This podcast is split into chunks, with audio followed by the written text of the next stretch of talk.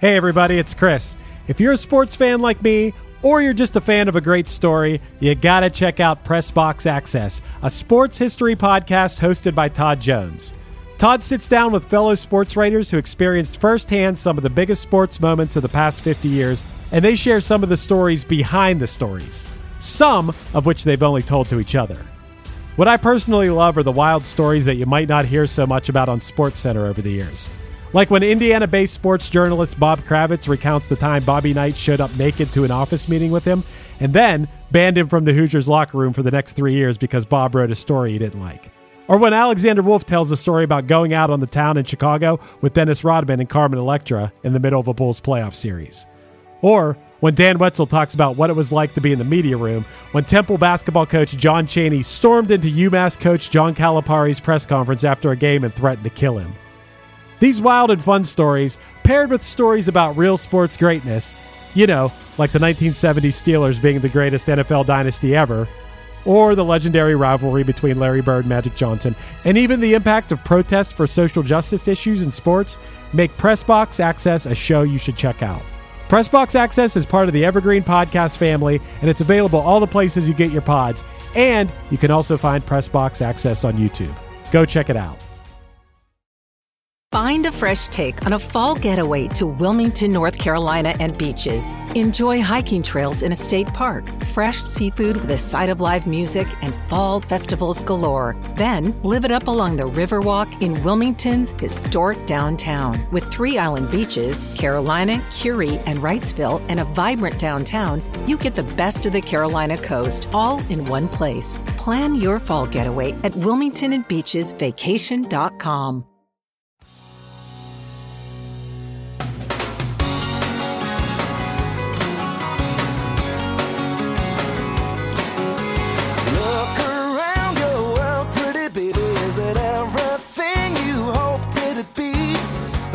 After over a decade of being a band, the Scottish group Del Amitri exploded in the States with their outrageously poppy song Roll to Me. This week, we're joined by comic book artist and drummer of the Swellers, Jono Diener, to discuss why he loves this song, how bizarre the music video is, and how this may be the most upbeat song of the 90s.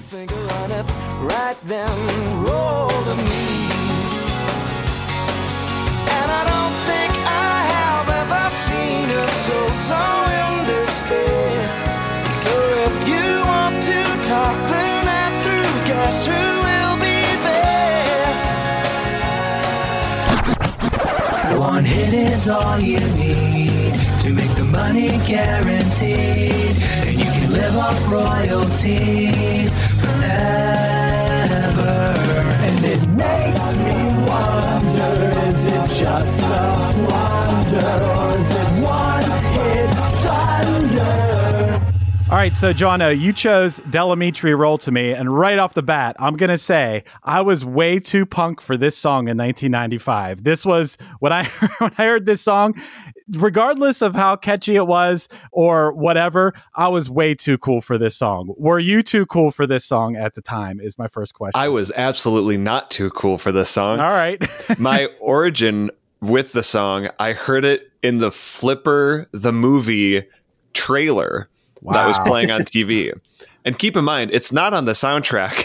It was Nice. literally only in the commercial, like the trailer for it.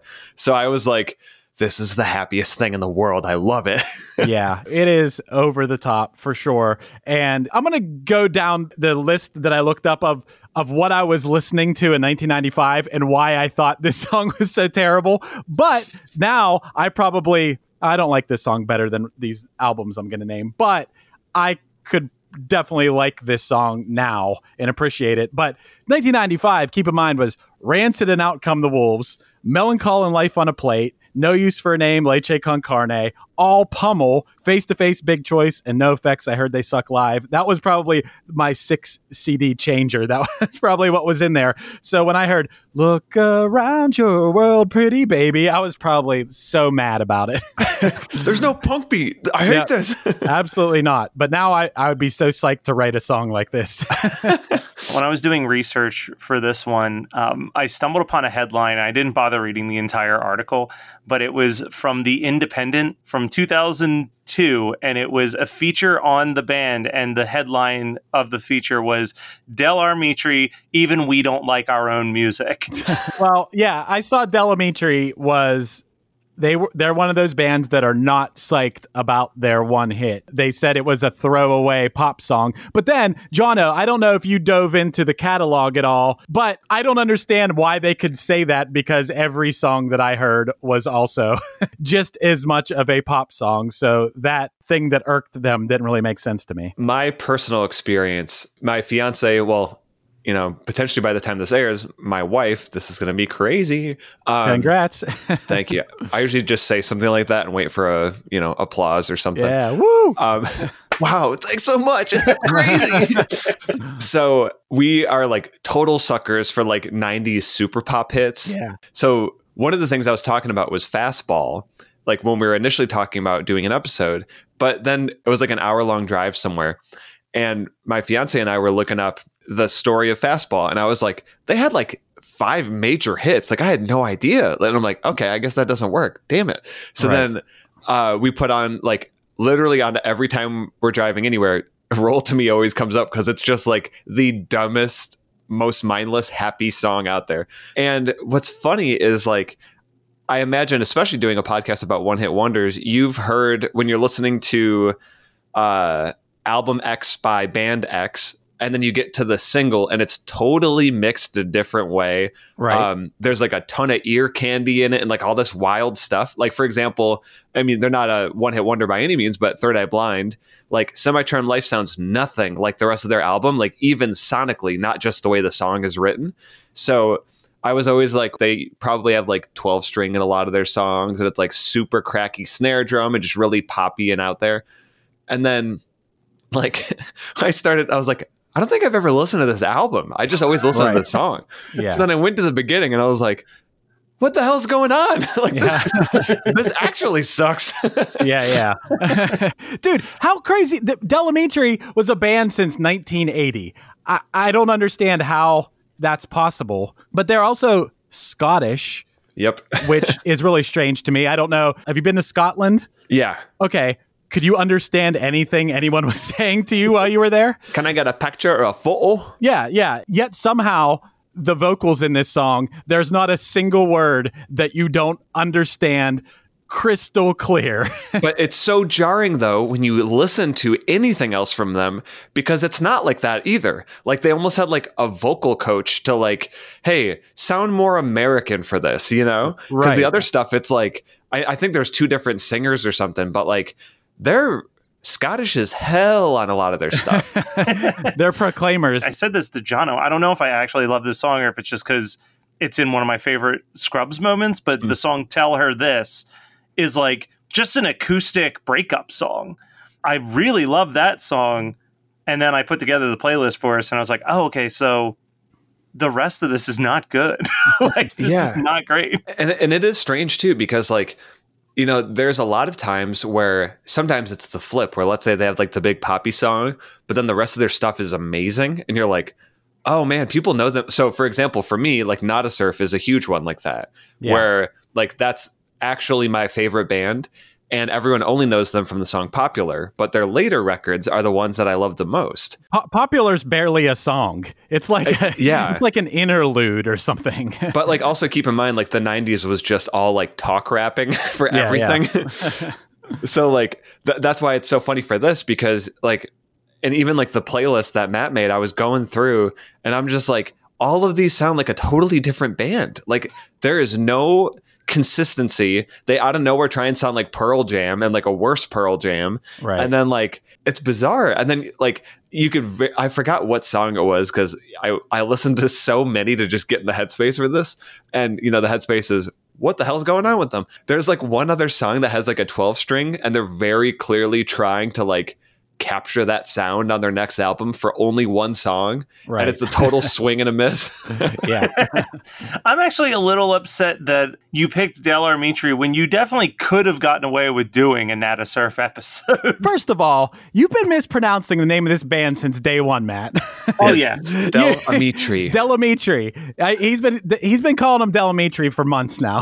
Del Amitri. every time every time we've been talking about doing this, like I don't mean to call you out on that, Matt, but have some fucking respect for Del Amitri, bro. I always say too for podcasts, you don't really need to know how to speak, you know, since it's such a visual medium. right. exactly. The closing credits to every one of these shows, I still have Chris's last names phonetically spelled out in the notes because I was saying it wrong for so long. One thing I, I was thinking of that would make Del Amitri quite possibly my favorite band, if this was to be, is I mean, you guys have obviously seen the music video for it, right? oh my god, it's so good. Um, imagine, imagine if you went to see Del Amitri and it was actually four babies, with, four, four babies with life size heads. That would that would probably put me over the edge, and this would actually be my favorite band. But uh, I I love that video as a kid because it reminded me of my favorite Nickelodeon show, Weinerville. That's a deep Nickelodeon cut, man. this is getting off topic a little bit, but this week I got to experience. I showed a seven-year-old kid Ren and Stimpy for the first time, and Oh, wow. to see him like cracking up at the log commercial, like the log commercial was the Yep. first. Like I had told him about it beforehand, and it was the very first thing that came on, and he was just cracking up, and I'm like, wow. I'm experiencing I'm experiencing this through a seven year old's eyes and it's awesome. So uh, Dude. yeah. I mean, while we're on the topic, let's just follow the tangent for a little bit. But like Nickelodeon in its early days was insane. And there's a friend of Geekscape who was one of the original writers for Rocko's Modern Life. And he was telling us that the way that that show came together was that Joe Murray, who created the show, didn't expect to sell it to a kids cartoon, like to a kids channel. He just like pitched it as a as a goof and they bought it. So then he went to all of the nightclubs in Los Angeles and only signed the filthiest comics he could find to be the writers of this kid show so they could figure out how far they could push things before like Nickelodeon would like stop them and he said there was only ever one note from anything that they had written for four seasons. So I'm 32 and I remember I was obsessed with Ren and Stimpy. My dad like watched the shows with us too. So like even he would laugh at the stuff. It wasn't just like mindless like 2-year-old garbage like the, that, Right. you know my nephew's watching now where it's like look at these bright flashing lights and I'm going to jump around and sing. Like Right. it was just like oh, this wasn't really written for kids, but you see like a cartoon animal talking and you go, "Oh, I love it." And you don't even hear what they're saying. You just you know what I mean? Like it's just like this is stimulation. Cool. dude as an artist what do you feel about that that st- that style is so striking on ren and stimpy like everything from like you know just the characters in general uh, to those like still shots that are very detailed and disgusting you know uh, oh, like the zoom ins. yeah i, I hadn't yeah. seen that style of animation and and really art before that but we we got off of uh del amitri for a second there How uh, dare you? dude uh the thing that i think about every time i hear this song is i don't know Johnny, where do you live Uh, I'm in a suburb of Flint, Michigan. Oh okay cool do you have like a wish 99.7 radio station Whatever that means, I could tell. So yes. yes but al- always like it'd be like wish 99.7 and Like it easy will always listening. play yeah it's easy easy listening adult contemporary and it will always play a clip of roll to me like without fail there's always like look around your world pretty baby that song will be here long after we are i'm sure on it's wish the cockroach 99 of music. yeah it creates this strange feeling of like walking around a boardwalk or amusement park with your parents as a little kid. Right. and it's just like such good, like safe, I'm outside and there's a bunch of white tourist music. yeah. Oh yeah, this is this is the whitest song ever written. no, no doubt about that. And also what I thought was this is funny too. I went and watched the music video today.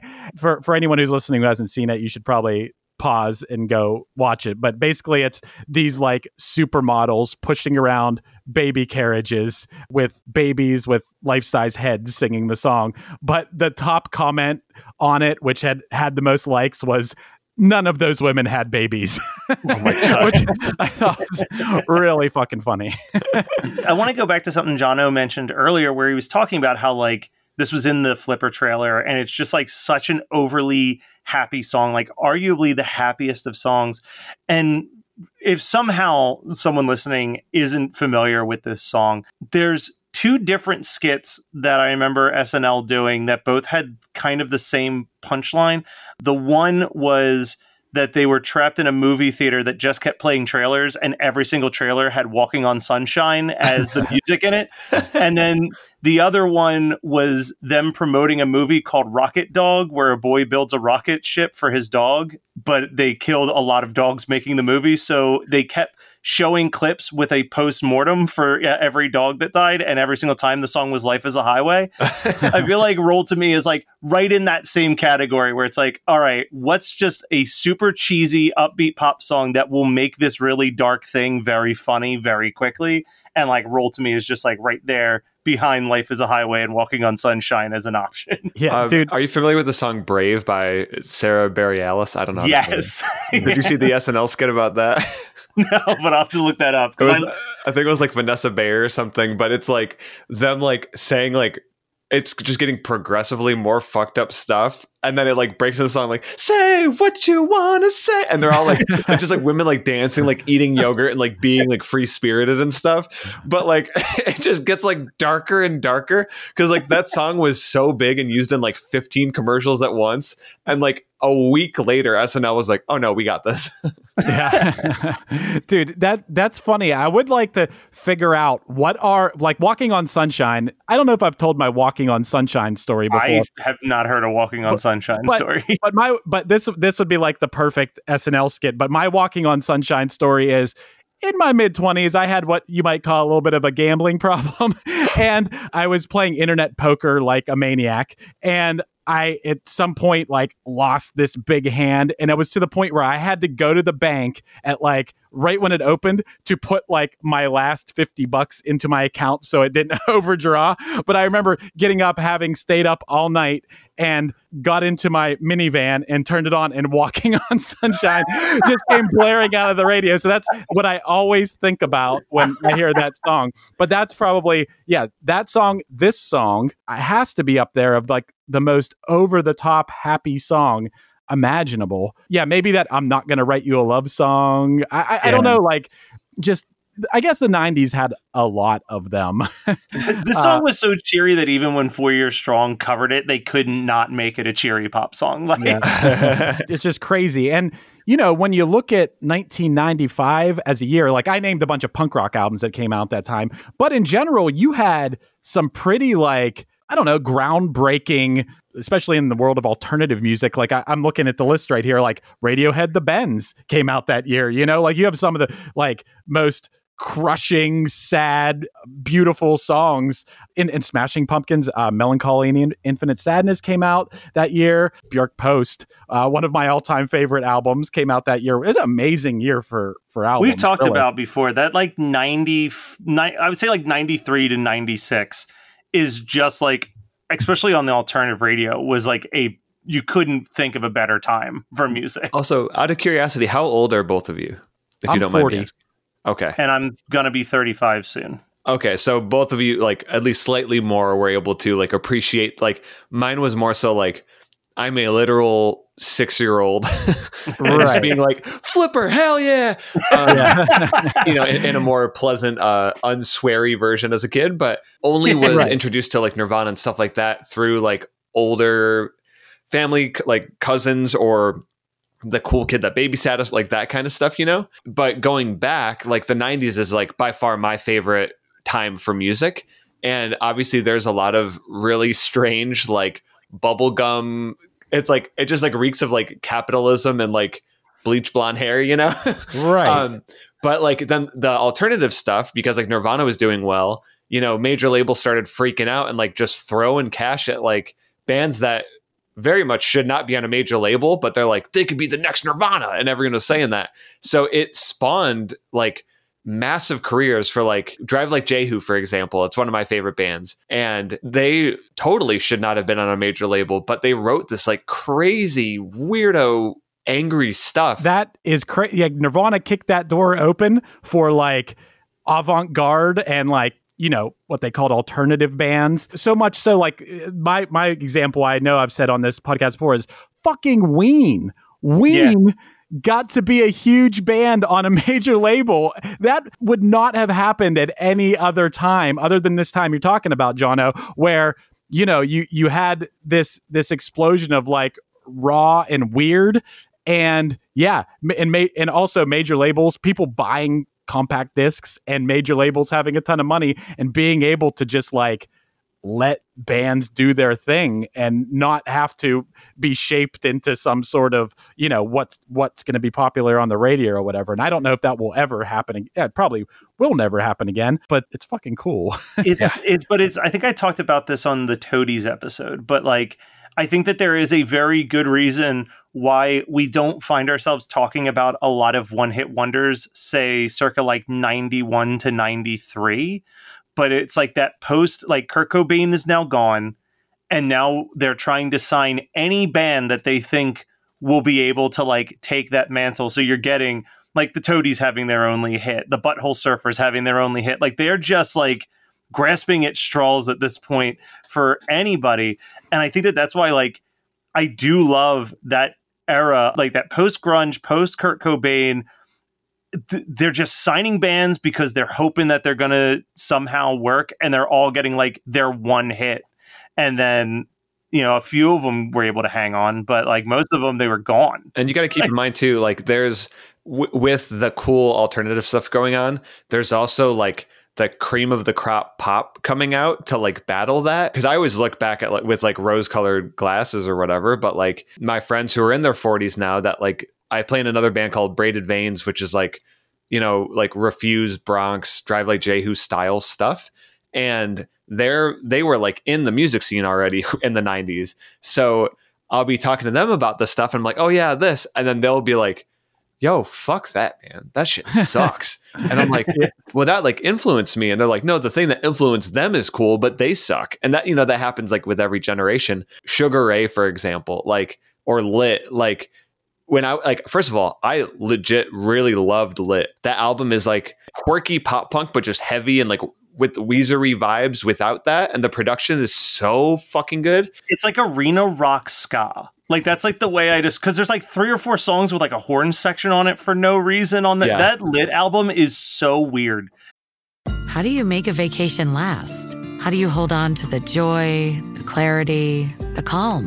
Easy. You go to Aruba You'll spend your time relaxing on cool, white, sandy beaches and floating in healing blue water. You'll meet locals brimming with gratitude for an island that redefines what a paradise can be. You won't just feel great, you'll feel relaxed, renewed, and ready for life. That's the Aruba effect. Plan your trip at aruba.com. I'm not going to lie here. I've become a factor fanatic lately. I'm a busy guy, and getting to eat restaurant quality meals that are ready to heat and eat in two minutes has been amazing. Eating better is easy with Factor's delicious, ready to eat meals. Every fresh, never frozen meal is chef crafted, dietitian approved, and ready to go in just two minutes. You have 35 different options to choose from every week, including Calorie Smart, Protein Plus, and Keto. And also, there are more than 60 add ons to help you stay fueled up and feeling good all day long. I've been spreading the word to everyone I know, not just here on the podcast, but in person as well. Factor is the perfect solution if you're looking for fast, premium options with no cooking required. You get as much or as little as you need by choosing your meals every week. Plus, you can pause or reschedule your deliveries anytime. And the math doesn't lie. Factor is less expensive than takeout. Plus, considering every meal is dietitian approved, it's also nutritious and delicious. So what are you waiting for? Get started today by heading to factormeals.com slash one hit 50 and use the code one hit 50 to get 50% off. That's code one hit 50, the words one hit and the number 50 that is, at factormeals.com slash one hit 50 to get 50% off. I love it. And, and like the chord choices are really like creepy and strange, like miserable or whatever. Like that whole song, yeah. like what a good, weird rock hit. That um, is a good song. But but then you back up a little bit and then you see these guys wearing like flaming dice like button up shirts and like pompadours and like you know that that to a lot of people is like no fuck that and right. like and I and I see why people see it in that way you know cuz that was like if, if you listen to the music and then you see them, you totally feel a different thing once you see what they look like. Right. So, you know, that stuff was happening while like Helmet and like Quicksand and all these other bands are doing stuff. And like Right. I wasn't aware of those bands at the time, but I was like, oh man, this stuff's on the radio. And I remember like specifically my brother and I, so he was also in the Swellers with me, like our music world is so in tune with each other because we are like a little over a year apart. So I remember it was like for Christmas or his birthday or something like that. And we asked for like X amount of albums. And then what we ended up getting was Jewel, Mighty Mighty Boss Tones, Sheryl Crow, Rob Zombie. like it was literally like you just throw a rock at the radio and whatever hits is what you get, you know? right, right. I feel like there was this time where you don't have guilty pleasures or like I guess taste in music. So you're just like, I heard it, it's great. And Yeah. then that, you know, goes away over time when like perception gets added to it. So it's it's really interesting how like now when I look at music, I have like my five facets of like what does it sound like? What does it make me feel? Are the guys in the band douchebags? Does this actually benefit anything? And is this technically proficient or is it just easy listening? Dude, and like there's so many, yeah, so many factors.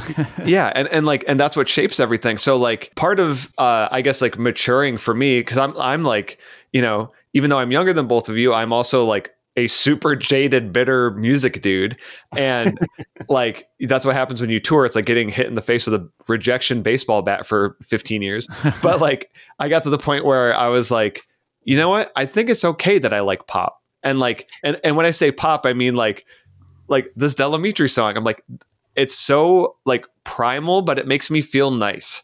And Yeah. then there's a difference between that and then like you open TikTok for a second and it's like 12 year olds listening to trap beats and you're like, yeah, I'm good. Like, I don't think I need that. yeah, yeah. but like, but this other stuff from my childhood, like there's like a mixture of like nostalgia and just like primitive goodness that comes out of it.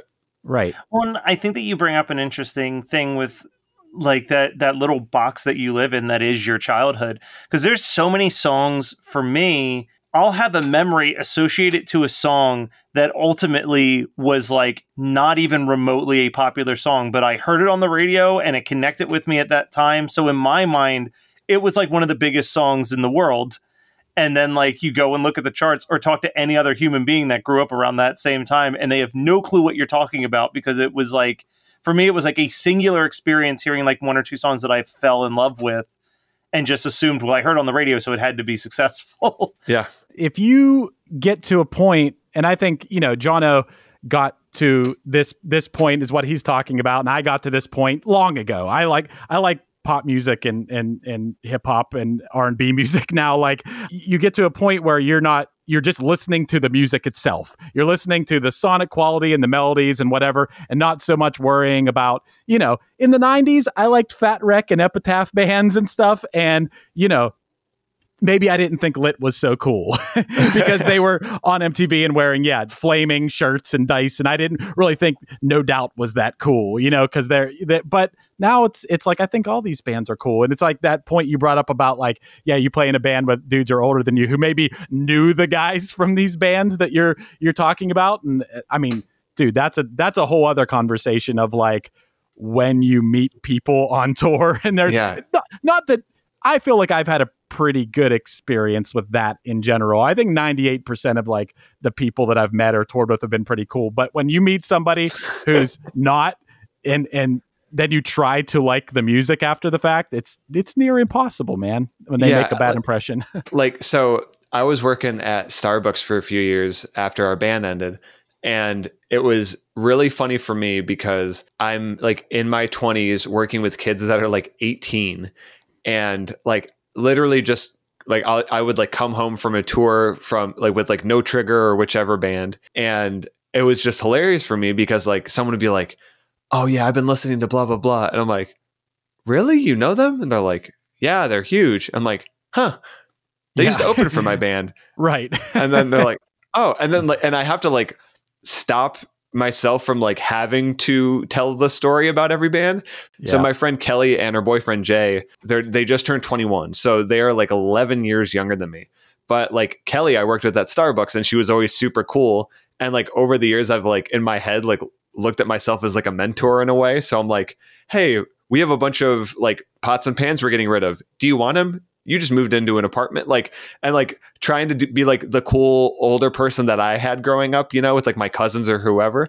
And it was really funny because they, whenever they come over, they're like, "Oh yeah, like have you heard blah blah blah?" And I'm like, "Oh," and they're like, "What was that?" I'm like, ah, nothing. And they're like, Yeah. are you going to ruin this band for me too? And I'm like, do you want me to? Because I could. yeah, you're preaching to the choir with that shit. yeah. There's the good guys, bad band, which is the one thing, the Yeah. GGBB. And then there's the straight up like, yeah, I gave that a shot. I don't listen to them anymore. I don't have to tell you why. But if you if you want, I have great stories. right. Dude, isn't it the worst when like a band of bad people get really really really famous and you got to you just know Yeah, you're describing Warp Tour, but what were we talking about? right anyway going back to the Del Amitri and like what one thing that i was going to ask how could a song like this in 1995 so we're we're still you know okay kurt cobain's gone but we're still in like the heart of what you're talking about where there's all these alternative bands and looking you know we talked about the amazing albums that came out this year. How does this song happen? Not only does how does this song happen how does this song become huge in the heat of all of that? I don't i don't really even understand. Is it a rejection of that or i don't know? I, I feel like it's a healthy dose of finding an audience that's very obviously there. So like you could still make accessible music that has nothing to do with alternative. So like regardless of Nirvana being the biggest band in the world, didn't mean that everyone loved Nirvana. They just got a lot of people into that type of music that weren't into it before. So there was always a place for this like feel good pop stuff and like you know diving more into Del Amitri's history like they're very much like 80s runoff.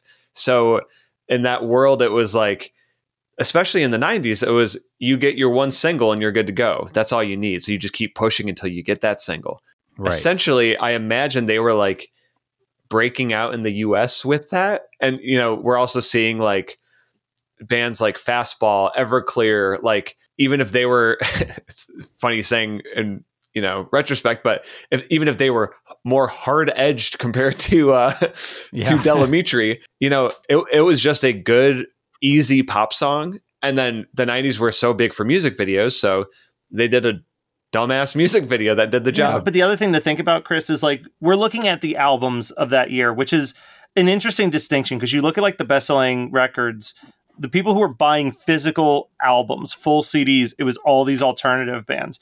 But then when you look at the charts, like when this song peaked at number 10, which was on November 4th of 1995, some of the other songs that were on the chart above it at that time was like Back to Good by Take That, I Only Want to Be With You by Hootie and the Blowfish, As I Lay Me Down by Sophie B. Hawkins, Kiss from a Rose by Seal. So like pop was still dominating the mainstream radio. It was just that people were buying the Kiss from a Rose single and then also buying like Jagged Little Pill, the whole album. Yeah, so dude, I guess that's a good point. When I look at this, wow, these are some really feel good songs. Like November of 1995 must have been a really happy time because that that that you know we had this "Only Want to Be with You" by Houdini and Blowfish. That's a ridiculously uh, happy song. Uh, then number one was "Fantasy" Mariah Carey, which is another one of those like over the top, such a happy song. So yeah, I don't know. Yeah, it's it's crazy. So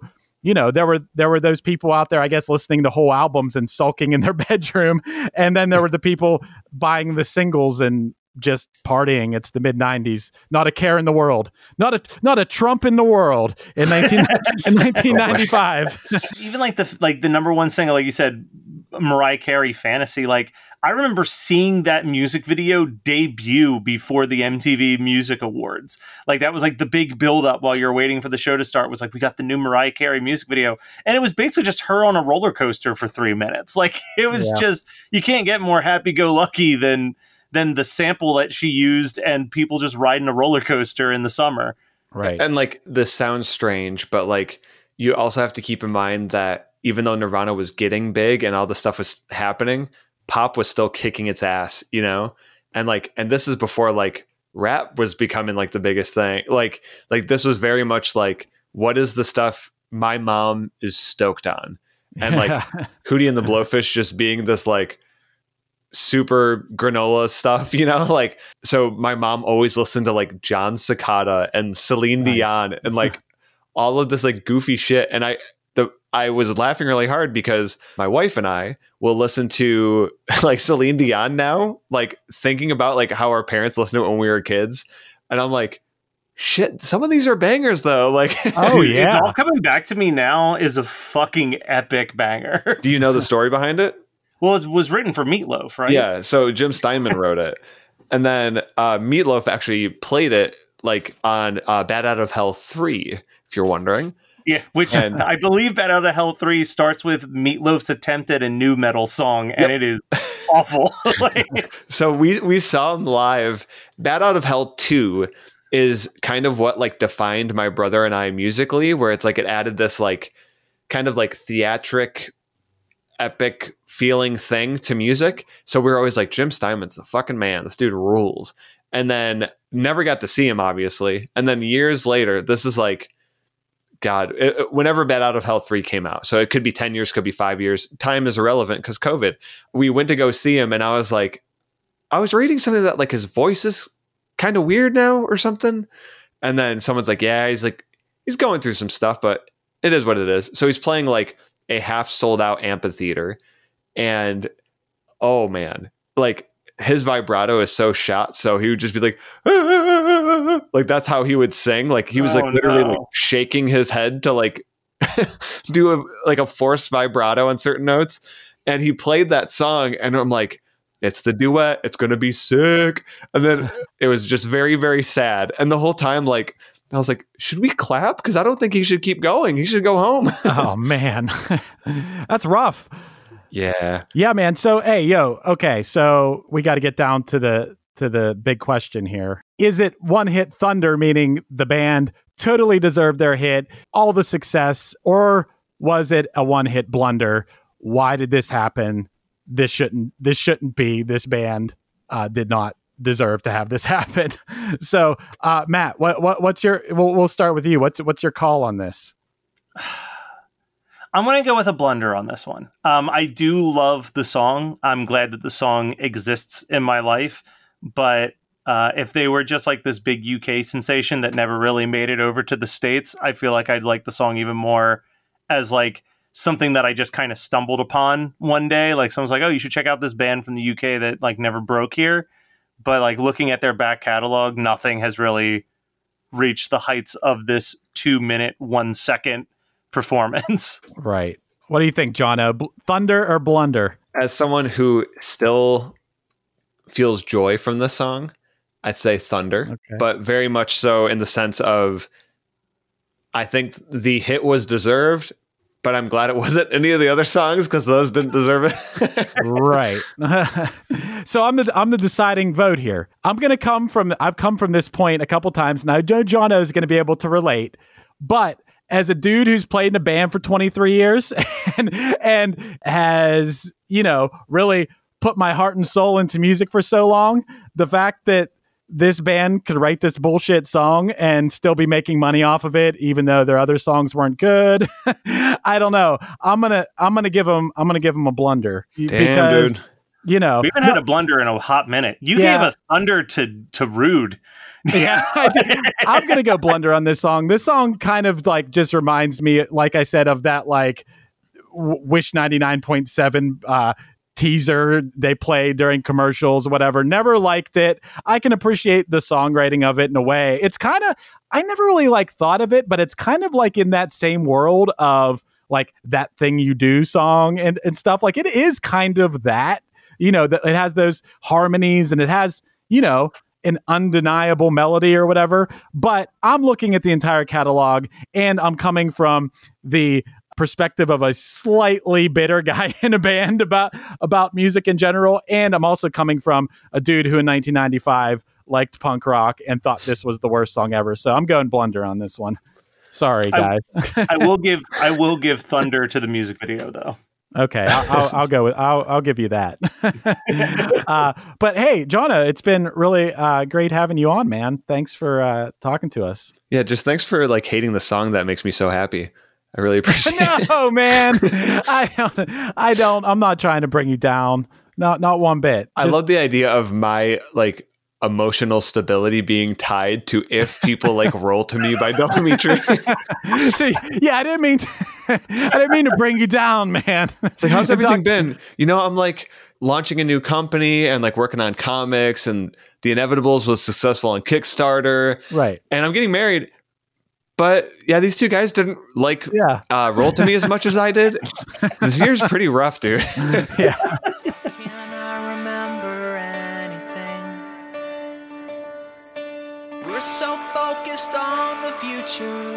forget to sleep. This has been One Hit Thunder. One Hit Thunder is produced by Matt Kelly as part of the Geekscape Network and hosted by Chris Fafalios of the bands Punchline, Pack, and Another Cheetah. Underneath me, you're hearing I Swear I've Been Here Before off Punchline's EP So Nice to Meet You. Visit punchline.com and grab a copy, as well as stay in the loop with future tour dates, future releases, and band news. Let us know your thoughts on the show by emailing us at onehitthunderpodcast at gmail.com and make sure to rate, review, and subscribe to us on your favorite podcasting app. Tune in next week for another episode of One Hit Thunder.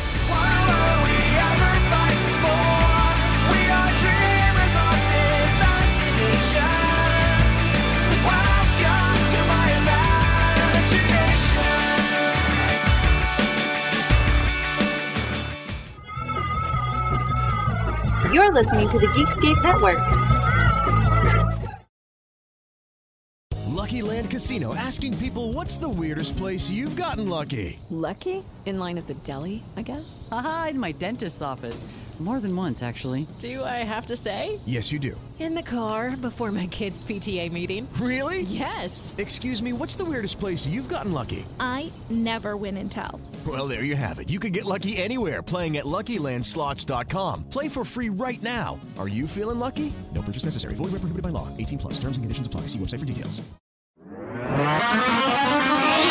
Hi, this is Paul Phelps. And this is Monica Strutt. And we're from the Daily Music Business Podcast. We're joined by a number of other really great hosts in creating daily content with great advice for independent musicians just like you. That's right. We put out episodes daily on all topics from music marketing to branding, advice on signing with a manager and label, and anything else you need to uplevel the business side of your music career. We've got it covered. Subscribe to the Daily Music Business Podcast today on your favorite podcast catcher.